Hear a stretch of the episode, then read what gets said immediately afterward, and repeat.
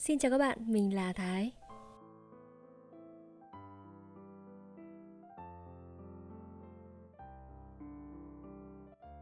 Tổ của Vịnh Trưa được đội trưởng chọn gửi về tham gia chiến đấu ở đại đội quyết tử chấn giữ khu vực cầu Kho Rèn.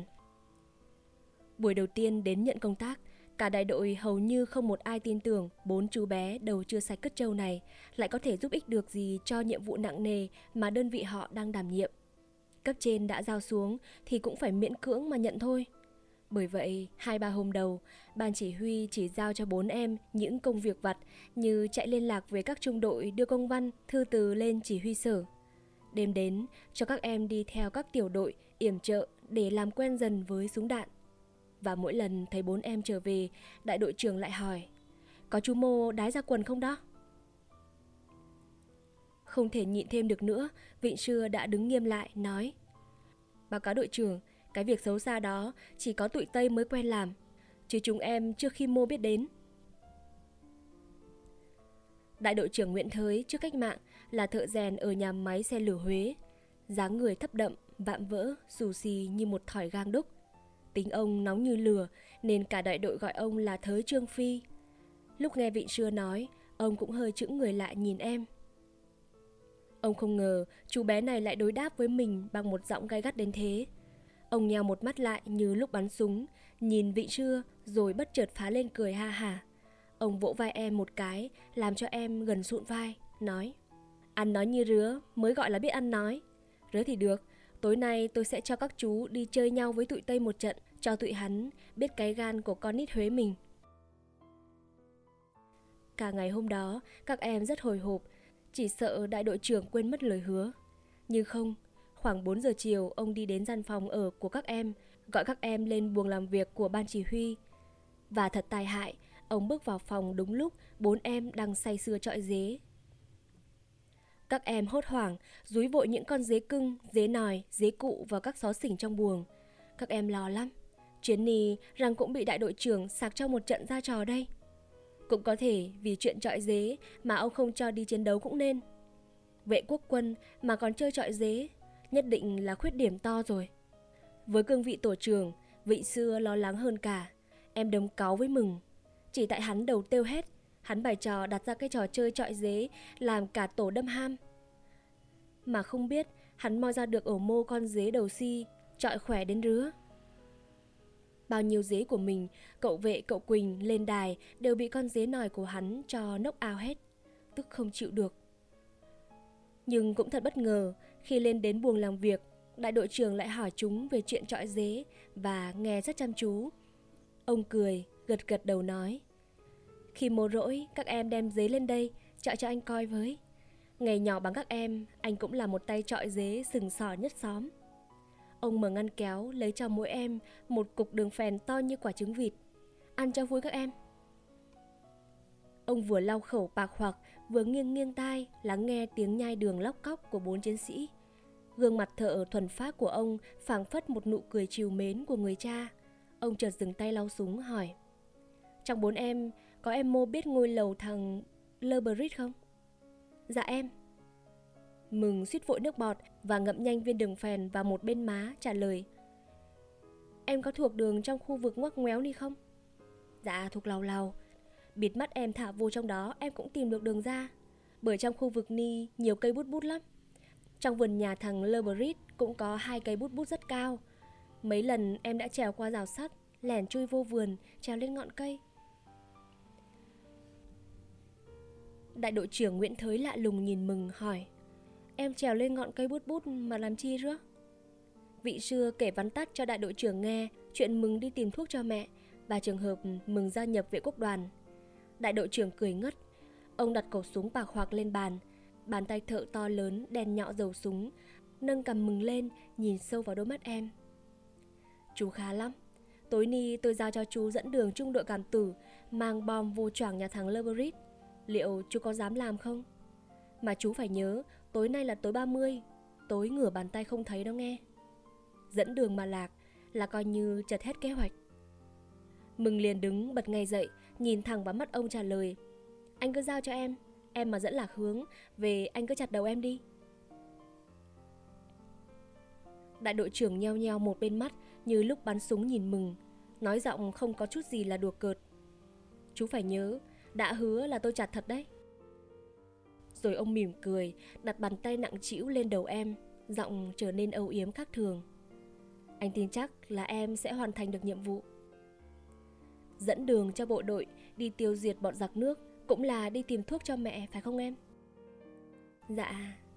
Mừng đáp, môi run run. Câu nói của đại đội trưởng vang vọng rất lâu trong trí nhớ của em. Vịnh Sư cũng đứng lên hồi hộp nói. Dạ, rứa còn mấy đứa em. Cho cả mấy chú cùng đi theo trung đội cảm tử, đánh bom, các chú có nhiệm vụ liên lạc, trinh sát, phát hiện các mục tiêu bí mật của địch. Chú nào lập được công sẽ có phần thưởng lớn. Các em mừng rơn, suýt nữa nhảy hết cả lên.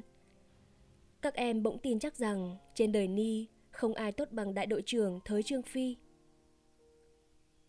Lúc trời gần sâm sầm, Quỳnh Sơn Ca bỗng gặp phải chuyện không may. Em và Mừng rủ nhau đi ra ngoài, lúc nhảy qua giao thông hào phía sau doanh trại, em dẫm phải mảnh chai nhọn hoắt. Em kêu lên một tiếng rồi ngã quỵ xuống đất. Mừng hốt hoảng chạy lại, nâng bàn chân bạn lên, mặt em tái ngắt. Cái mảnh chai màu xanh đâm ngập khá sâu đúng giữa gan bàn chân bạn.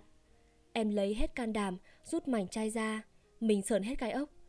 Máu chảy tràn hòa, ướt đỏ cả bàn chân Quỳnh, giọt giọt xuống đất. Lần đầu tiên, mừng thấy máu chảy nhiều như thế, mà là máu của đứa bạn thân nhất đời. Em bối rối đến mụ cả người. Chính Quỳnh lại bình tĩnh hơn, mặc dầu em đau lắm. Em lột cái mũ calo trên đầu đưa cho Mừng. Cậu lau sạch đất với máu rồi kiếm cái gì băng lại cho mình. Mừng lau gần ướt hết cái mũ calo mà máu vẫn chảy ra ngoài không ngớt. Em chợt nhảy lên như ngồi phải lửa kêu to. Suýt nữa thì tớ quên.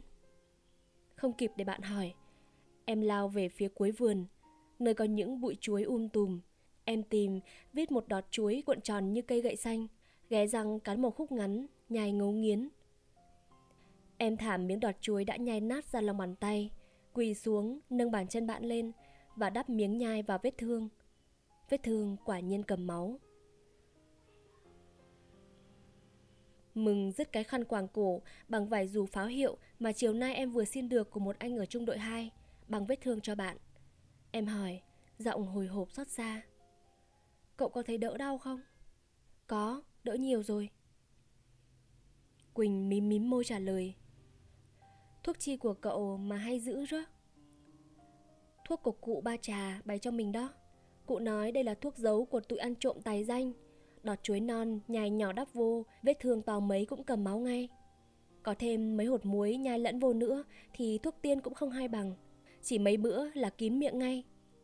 Cụ còn bày cho mình nhiều môn thuốc giấu hay lắm. Thuốc trị rắn cắn, chó cắn, bò cạp, rết cắn, rồi thuốc trị hắc lào, ghé lở. Tại răng cụ hay bày cho cậu rước. Tại mình hay qua nhà cụ chơi, xách nước tới vườn giúp cụ. Cụ thương, cụ mới bày, chứ người khác có trả tiền nhiều đến mấy, cụ cũng không bày mô. Quỳnh vịn vai bạn, run run đứng lên, suýt xoa. Nếu không đi vệ quốc đoàn, cả ngày ở trong lầu, chân lúc mô cũng đi giày dép, thì làm răng mà biết được môn thuốc giấu hay ri cậu hè. ừ mà da chân cậu mềm thiệt, như như là thạch ấy. Cái mảnh chai đó mà đâm vô chân mình thì chắc cũng không sâu đến rứa mô. Em cúi lưng xuống trước mặt bạn Coi bộ cậu đau lắm Đi một mình không được mô Để mình cõng cậu vô nhà Đừng Quỳnh lắc đầu Để mình tự đi lấy thôi Cậu mà cõng, Vị sưa nó biết mất Biết cái chi Mừng ngạc nhiên nhìn bạn Biết là mình đạp phải mảnh chai ấy Biết thì đời mô cậu ấy chịu để cho mình đi tấn công nhà thằng Leberit tối nay Vị sưa là kỷ luật sát gớm lắm nhưng chân cậu sắp què ri thì đi làm răng được. Mừng kêu lên lo lắng. Mình biết ngay mà. Quỳnh phụng phịu giận dỗi. Cả cậu cũng không muốn mình đi. Các cậu chỉ muốn sướng lấy một mình, còn mình thì bắt phải nằm đèo queo ở nhà. Cặp mắt trong veo đen người của Quỳnh rơm rớm như sắp khóc. Yêu bạn quá, chỉ sợ bạn giận. Mừng gãi đầu bối rối. Trừ biết làm răng hè. Cậu phải giấu không cho vị xưa biết là mình đạp phải mảnh chai Biết răng hăn cũng báo với đại đội trưởng bắt mình phải ở nhà Được rồi, được rồi. Mừng ôm vai bạn dỗ dành, mình sẽ giấu. Nhưng chân cậu có đau lắm không? Chỉ lo cậu không theo được với đơn vị thôi. Đỡ lắm rồi, mình sắp hết đau rồi. Thuốc giấu của cậu hay hơn thuốc tiên. Chưa chừng hắn liền miệng rồi cũng nên. Quỳnh chỉ tay xuống bàn chân đau, cố nhoẻn cười. Đôi môi em đỏ như son tươi, ngời lên trong ánh sáng trạng vạng khu vườn um tùm bóng cây. Và để chứng tỏ vết thương đã sắp liền miệng, Quỳnh nhảy lên một cái. Nhưng chân vừa chạm đất, em bật lên một tiếng rên khe khẽ, mặt tái nhợt. Mừng không nhanh tay đỡ kịp, chắc em đã ngã khuỵu xuống đất. Không việc chi, không việc chi, Quỳnh hấp tấp nói. Mình giả đó đau để dọa cậu chơi ấy mà. Em quay mặt thật nhanh để giấu bạn nước mắt giàn rụa vì đau. Trung đội cảm từ tập hợp trước sân danh trại chuẩn bị xuất phát. Lúc này khoảng 10 giờ đêm, trinh sát của mặt trận cho biết một bộ phận tham mưu quan trọng của giặc hiện đóng trong ngôi lầu kiên cố của thằng thực dân cáo già Leberit. Từ ngày nổ súng, quân ta đã bốn lần tổ chức tấn công nhưng không hạ nổi. Đêm nay là trận tấn công thứ năm. Mừng chiến sĩ liên lạc dẫn đường đứng trước hàng quân. Liên lạc dẫn đường là người quan trọng nhất của trận đánh tối nay. Dẫn chúng đường không lộ là coi như trận đánh đã thắng một nửa. Đó là lời của đại đội trưởng lúc giao nhiệm vụ cho em thấp bé nhất đơn vị. Em đứng chỉ cao đến ngực anh chiến sĩ vác trái bom đứng sau em. Em đội mũ tiếp phòng quân, quai mũ buộc chặt dưới cằm, lưng thắt xanh tươi rông, dắt hai trái lựu đạn OF, tay cầm một quả lựu đạn mỏ vịt, quần sắn quá đầu gối. Nhìn em đã ra dáng là chiến sĩ lắm. Nhưng là chiến sĩ trong câu chuyện cổ tích đội quân tí hon đi đánh nhau với bọn khổng lồ hung ác. Cuối hàng quân là Vịnh Trưa, vệ to đầu, Quỳnh Sơn Ca. Chân trái Quỳnh được cuốn to sụ như viên tướng đi hia trong tuồng cổ. Em lấy cái áo sơ mi mới tinh, bằng thứ hàng len mỏng mà ngày ấy chỉ con cái nhà giàu mới mặc để quấn bàn chân đau. Vị sư ngạc nhiên hỏi, cậu quấn chân quấn cẳng làm chi rứa? Quỳnh nói mặt tỉnh khô. Để lúc vô trinh sát vị trí giặc được êm, có đi sát bên tai tụi hắn, tụi hắn cũng không biết cứ ngáy khò khò. Nghe cũng có lý nhưng vị sữa thắc mắc. Tại rằng cậu chỉ quấn có một chân thôi. Tại tớ bước nặng về chân trái. Mặc dầu đã quấn kỹ như vậy, nhưng bước chân đi lỡ chạm phải vật gì cứng, vết thương vẫn làm em bút nhói đến tận óc. Em phải nghiến chặt răng mới có thể đi thẳng người, để giấu không cho vị chưa biết. Đi trước đơn vị, chốc chốc mừng lại đặt tay lên ngực, Bàn tay đen đùi nhỏ bé bấu chặt lấy áo chấn thủ, như muốn ghi giữ trái tim trong lồng ngực. Trời ơi, nó đập dữ quá. Tiếng đập của nó mới vang to làm sao. Mừng cảm tưởng cả đơn vị đều nghe tiếng tim mình đập. Nhiều lần chỉ trực bật lên khóc vì không sao kềm chế giữ nó trở lại nhịp đập bình thường. Em xấu hổ thầm nhủ. Các anh mà nghe tiếng chống ngực mình đập, chắc các anh sẽ cho là mình sợ. Thật ra thì em không sợ mà do lần đầu tiên trong đời vào lúc vừa tròn 13 tuổi, em cảm nhận được sức nặng lớn lao của hai tiếng trách nhiệm chiến sĩ. Lúc đứng trước mặt đại đội trưởng, em hăm hở nói, em mà dẫn lạc đường, anh cứ chặt đầu em đi. Em chưa hình dung được hết tất cả sự nghiêm trọng của lời nói đó. Nhưng bây giờ bắt tay vào việc thực hiện lời hứa, gánh nặng của nỗi lo càng lớn mãi và cơ hồ muốn đè em quỵ xuống. Lạ lùng thay, trong bóng tối không hề nhìn thấy mặt, mà anh trung đội trưởng cảm tử cứ như thấy hết tận gan ruột mừng. Anh bước lên đi cạnh mừng, đặt tay lên vai em và nói nhỏ. Em cứ bình tĩnh, không phải lo lắng gì hết. Càng lo người ta càng dễ dối trí và quên hết những điều mình vốn thuộc lòng. Anh nói có vậy mà tự nhiên mừng thấy vững lòng, nhịp tim đập lại bình thường. Em bật lên thì thầm như một lời cầu khấn. Mạ ơi, mạ dắt con đi trúng được con đường con đi tìm thuốc cho mạ trong đêm tối ni mạ ơi. Không biết có phải để thử thách mừng chăng? Mà đêm nay trời tối ghê gớm. Tưởng như bóng tối của một ngàn đêm trước được đêm cô đặc lại mà làm ra bóng tối đêm nay. Nhưng càng tiến sâu vào khu vực giặc đóng, mừng càng thấy vững bụng hơn. Mắt em như mỗi lúc một sáng hơn, trí nhớ em như tình tưởng hơn. Đường phố ở Huế được trồng nhiều phượng vông đông, mù u, bút bút. Cây bút bút có phần ít hơn ba loại cây trên, nhưng dáng của nó lại rất dễ nhận ra trong đêm tối. Cao lớn, um tùm tán cây rất lớn, da nó nhẵn nhụi. Nếu không nhận ra bằng mắt, có thể nhận ra được bằng tay. Mừng thì nhận ra cây bút bút bằng tất cả thân thể em, từ chán, má, môi, tay, chân đến bụng đùi. Đã bao nhiêu lần em ôm nó với toàn bộ sức gân bé bỏng của em để trèo lên ngọn nó tìm thuốc cho mẹ. Con đường dẫn đến vị trí giặc khá ngoặt ngoéo, rất nhiều ngã ba, ngã năm và cây bút bút trồng hai bên hè đường có thưa hơn những đường phố khác. Nhưng bù lại, cây nào cũng rất lớn, rất cao. Lá tầm gửi đậu trên ngọn cây bút bút, cao chừng nào, chữa bệnh hen suyễn hay chừng ấy. Do đó mà hầu như tất cả những cây bút bút trong khu vực này, em đều đã trèo lên ngọn ít nhất là một lần. Và trèo với trái tim đập mạnh sao xuyến trong lồng ngực vì hồi hộp, hy vọng. Rất nhiều gốc cây đã thấm những giọt nước mắt nóng hổi của em. Những giọt nước mắt đau buồn, thất vọng. Những giọt nước mắt rớt xuống trong tiếng kêu thầm nức nở. Mà ơi, cây bút bút cao ri mà cũng không có lá tầm gửi. Biết khi mô cho mạ lành được bệnh suyễn mạ ơi. Tất cả những cái đó làm cho dáng dấp của mỗi cây trong khu vực này ghi hẳn vào trí nhớ của em. Và đêm nay, những cây đó sừng sững như trong đêm tối, làm những cọc tiêu khổng lồ chỉ đường cho em dẫn trung đội vệ quốc đoàn cảm tử, mang bom đi đánh thẳng vào hang ổ của bọn giặc nước. Anh trung đội trưởng đi sau em cách vài bước chân, anh chỉ cần nhìn dáng đi của em hơi cúi thấp, rẽ bóng tối như người bơi rẽ nước, thận trọng vững vàng tiến lên phía trước. Anh cũng biết là em đã nhận ra đúng đường. Đến những chỗ ngã năm, ngã ba, những quãng đường cây cối, cột điện, xác xe cộ của bọn giặc bị bắn cháy lấp kín, phải đi vòng. Em chỉ dừng lại một chút, đầu ngước lên phía các ngọn cây quan sát, rồi tiến vào lối đi đã chọn với bước chân không một chút ngập ngừng. Một vài địa điểm tấn công phía đông, phía tây mặt trận, tiếng súng, bom mìn, lựu đạn đã bắt đầu rộ lên mỗi lúc một căng thẳng. Pháo hiệu đỏ lừ nối nhau vọt lên thinh không, đèn đặc như những hòn than đỏ bắn vọt ra từ một cái bể rèn khổng lồ. Như một đám cháy gặp cơn gió nam, tiếng súng tấn công giặc lan rộng ra rất nhanh, chỉ chốc lát đã trùm lấp khắp cả mặt trận. Chính vào lúc đó, thì Vịnh xưa từ dưới cuối hàng quân chạy vụt lên gặp anh trung đội trưởng, báo cáo giọng hớt hải. Báo cáo anh, Quỳnh bị lạc mất rồi ạ. Trung đội trưởng gọi mừng lại, anh hỏi Vịnh.